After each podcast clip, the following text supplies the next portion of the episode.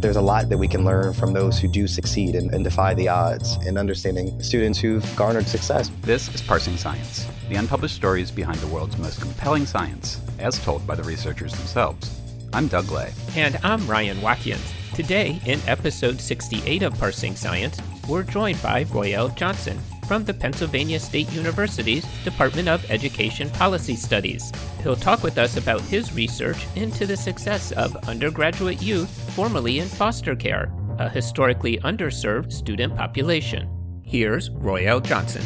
Hi, I'm Royel Johnson, Assistant Professor of Education and African American Studies at Pennsylvania State University. I'm also a Research Associate in the Center for the Study of Higher Education. Originally from Chicago, went to the University of Illinois at Urbana-Champaign with an interest in becoming an attorney, believe it or not. I majored in political science. And by the end of my senior year, I was one of those overly involved students who did not take the time needed to really get a competitive score on the LSAT and secure admissions to the kind of schools that I really wanted to go to. Uh, so I was a bit frustrated about what my professional future would look like. But at the time, I studied with a group of graduate students who were all education policy majors. And I was sharing with them in one of our study sessions about my frustrations about my professional career and what was going to be going. I was nearing uh, graduation at the time and still had not figured out what I was going to do. And they expressed that I had some, I seemed to have some curiosity around education policy, given my interest in political science. So I literally applied to the University of Illinois within a week of the application deadline, was accepted several weeks later, fully funded, and that was my entry into education policy. Did two years in the education policy program and by the end of the first year, I recognized that I was more interested in higher education policy. Transferred to Ohio State, graduated uh, in 2015 with a PhD in higher education and student affairs with a particular focus on race and social policy. Stayed for an additional two years in a postdoctoral position, and Penn State was the first job uh, that gave me an interview, moved very quickly to an offer, and the rest is history. Royel carries out interdisciplinary research related to educational access, equity, and student success, as well as the influence of race, education, and social policy on these issues.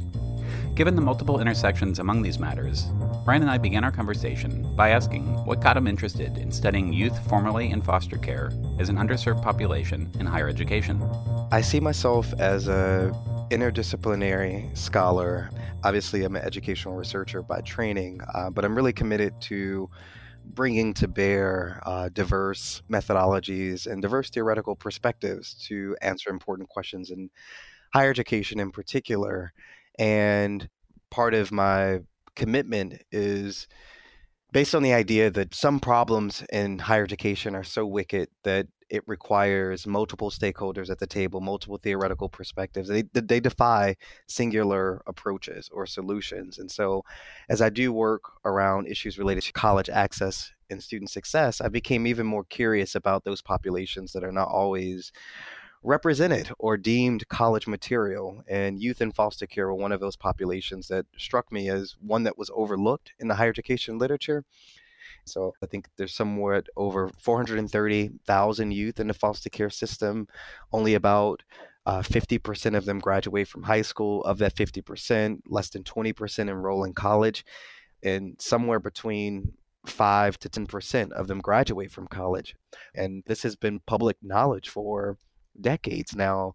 But when you think about some of the national discourse in higher education as it relates to student success, we've prioritized other underserved populations, whether it be students who are racially minoritized, students who identify as first generation, students who are differently abled.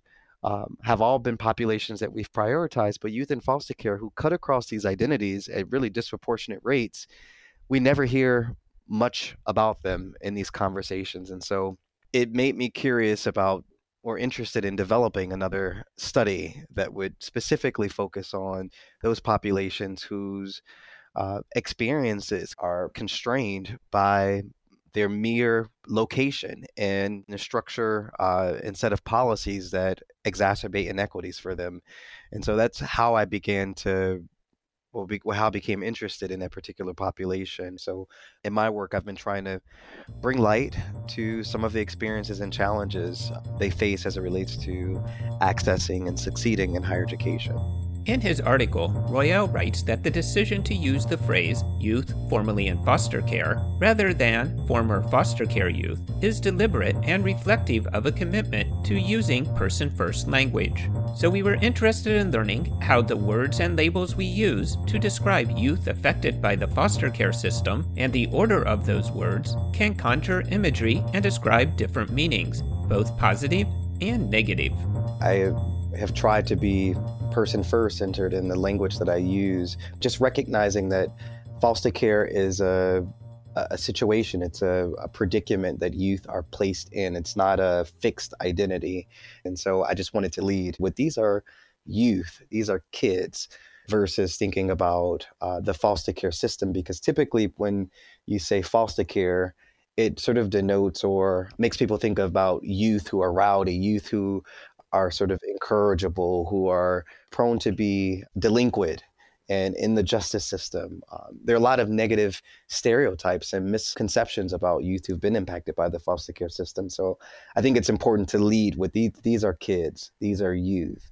Unfortunately, so many of them have been placed into this situation. And I think we also forget that by definition, youth who are placed in the foster care system have experienced some form of maltreatment and abuse.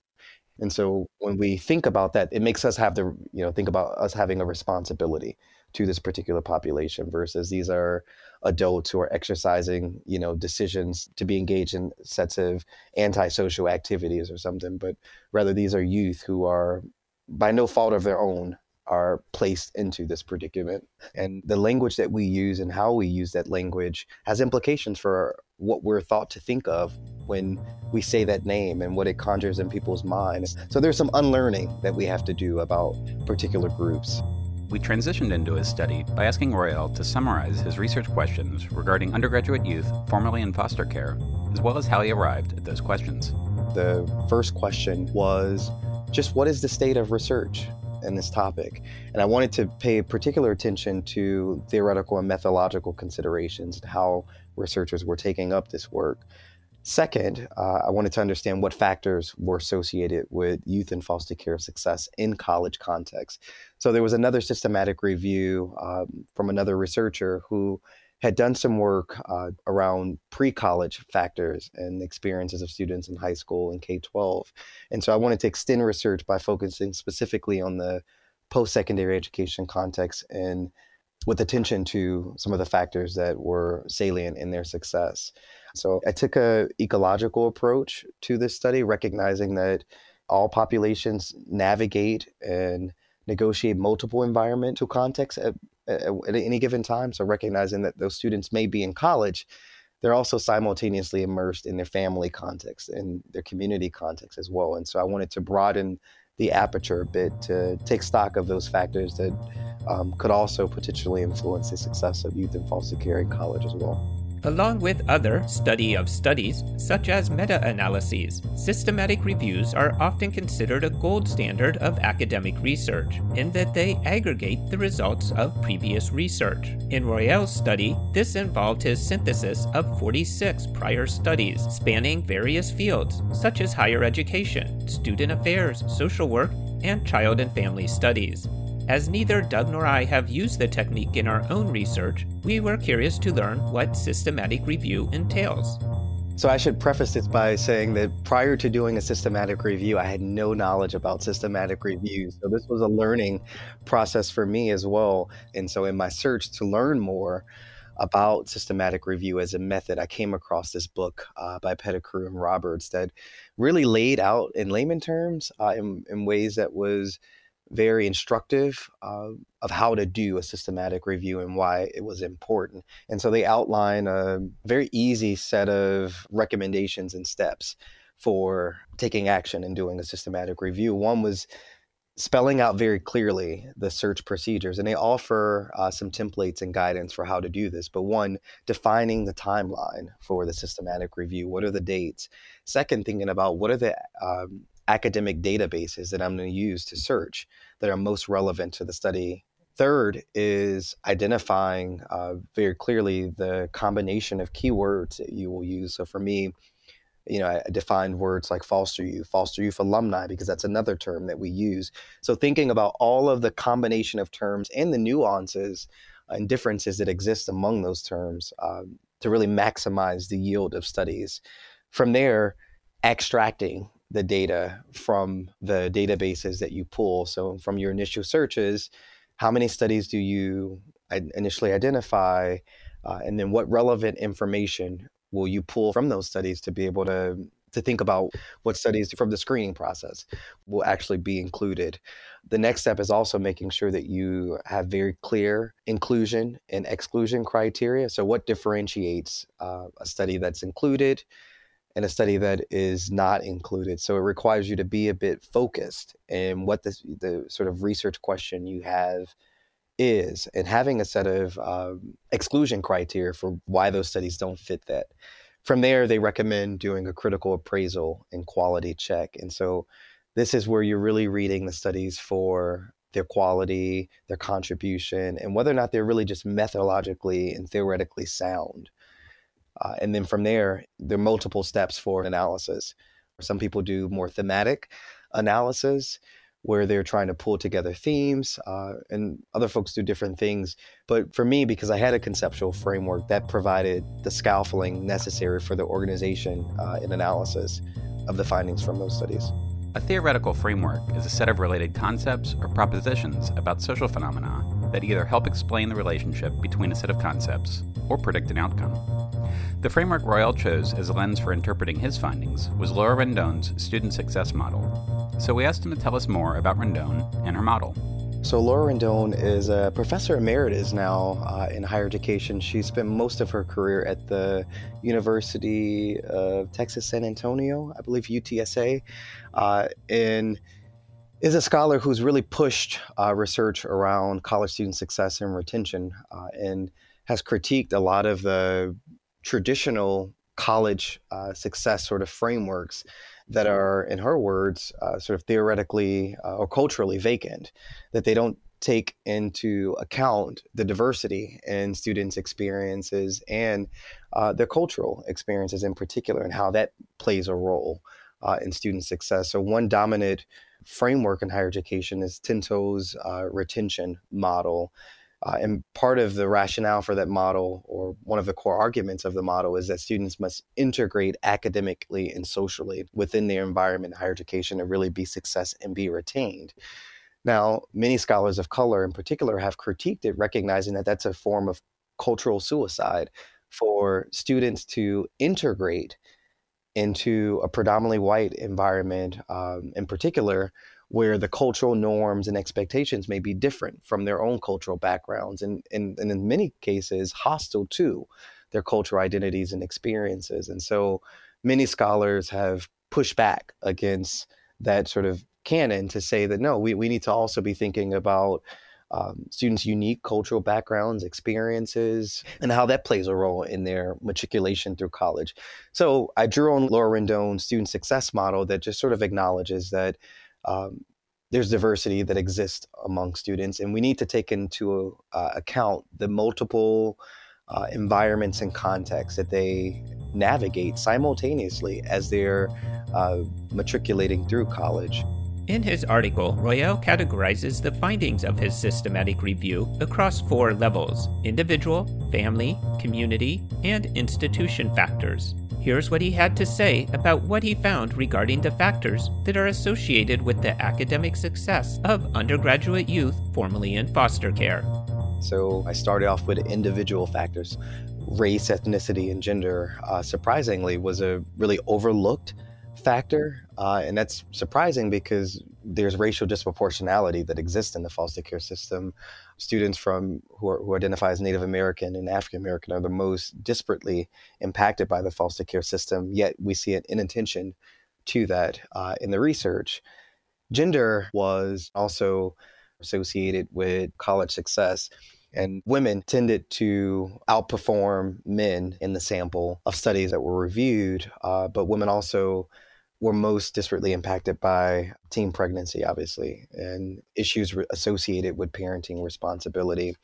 Another set of individual level factors related to intrinsic characteristics. And I sort of define these as those are sort of internal aspects or characteristics. And there were a wide range of internal characteristics that were shown consistently across the studies uh, to be related to success in college. Things like goal orientation, uh, resourcefulness, students who had a high sense of autonomy or sense of competence. Likewise, the reverse was also true. Students who didn't have or possess these sort of characteristics were less likely to be successful within college. Uh, and then finally, mental health challenges were significant among the students uh, in the samples across the studies that were reviewed. Things related to depression, anxiety, uh, and interestingly, post traumatic stress disorder.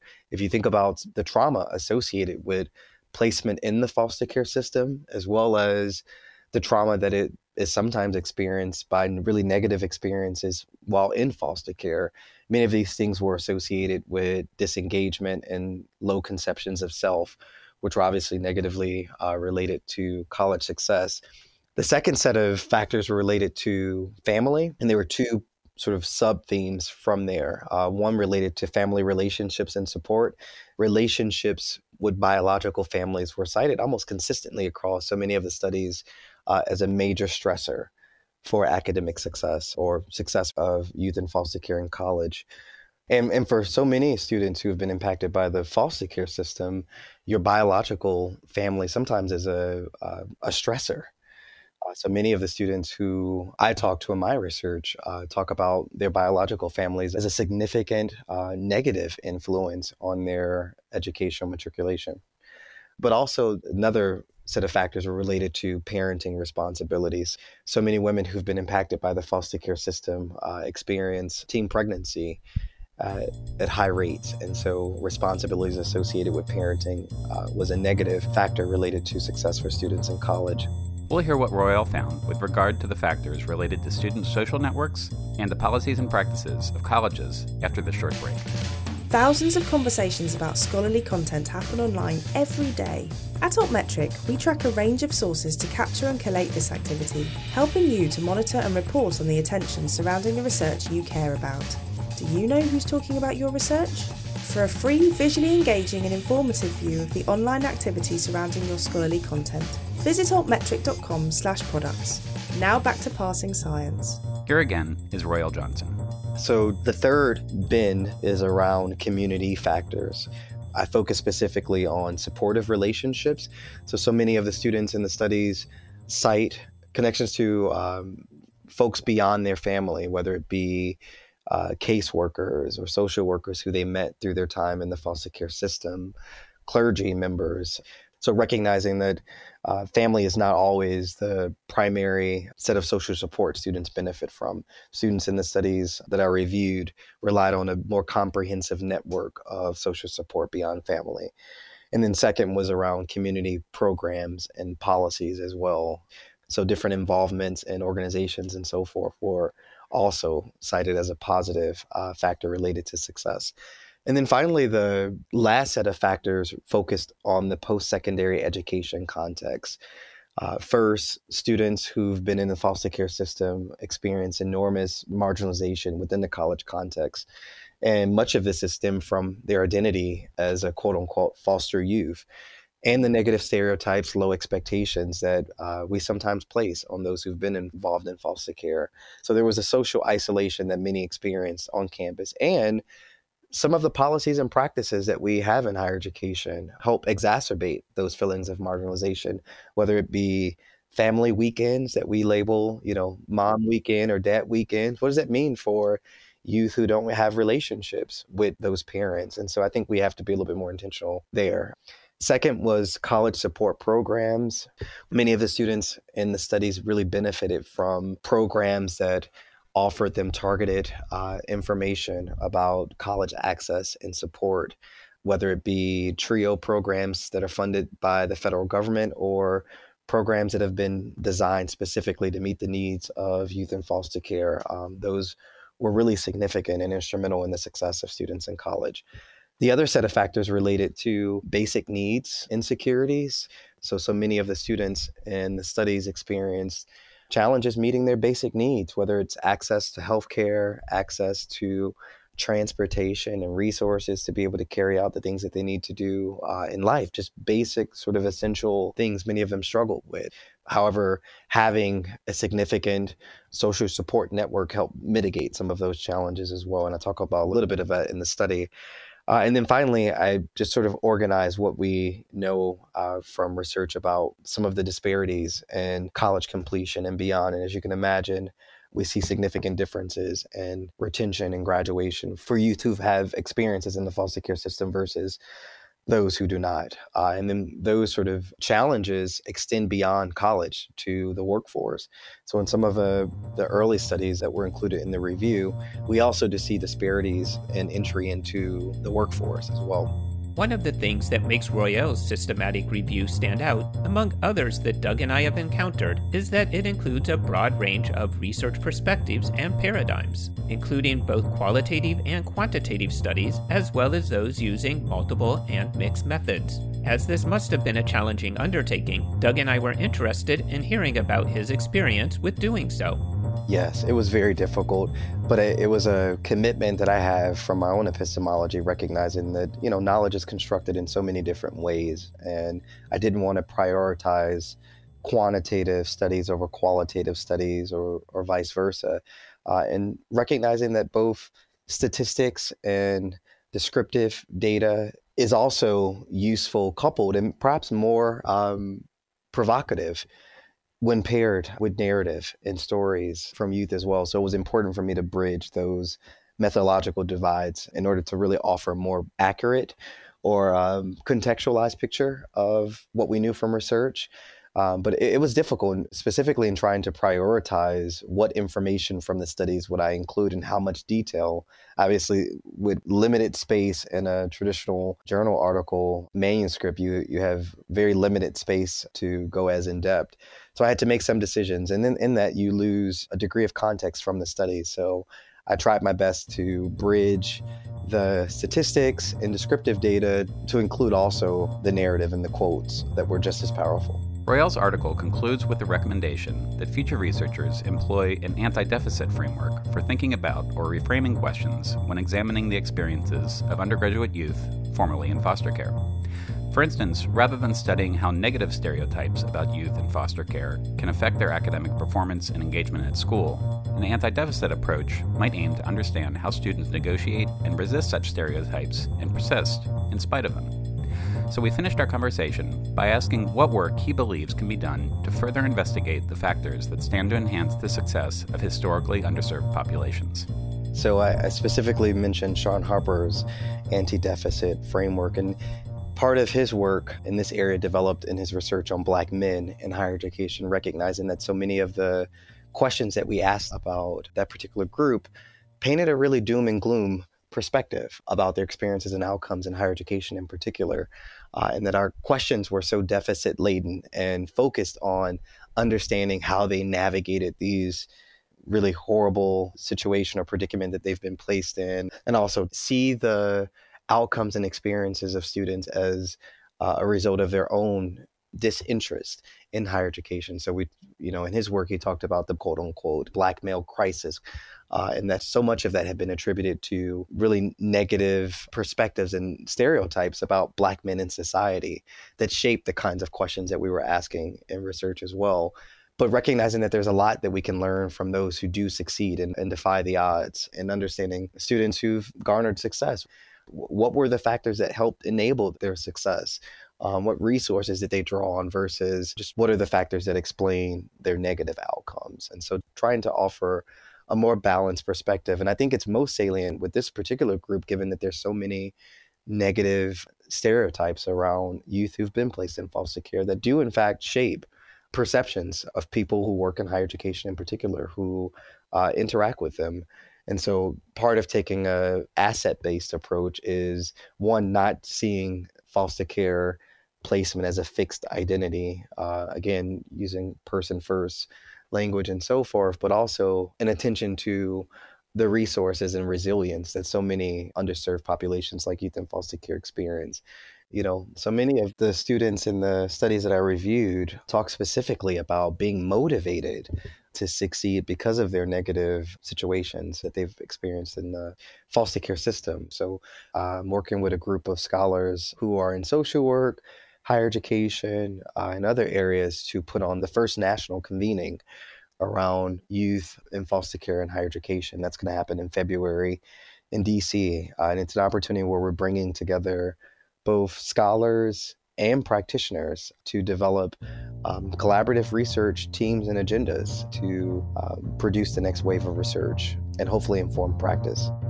That was Royel Johnson discussing his article, The State of Research on Undergraduate Youth Formerly in Foster Care, a systematic review of the literature, which he published on June 28, 2019, in the Journal of Diversity in Higher Education. You'll find a link to his paper at parsingscience.org/e68, along with transcripts, bonus audio, and other materials we discussed during the episode. If you're new to Parsing Science just missed a few of our recent episodes, then check us out at parsingscience.org to hear our entire catalog.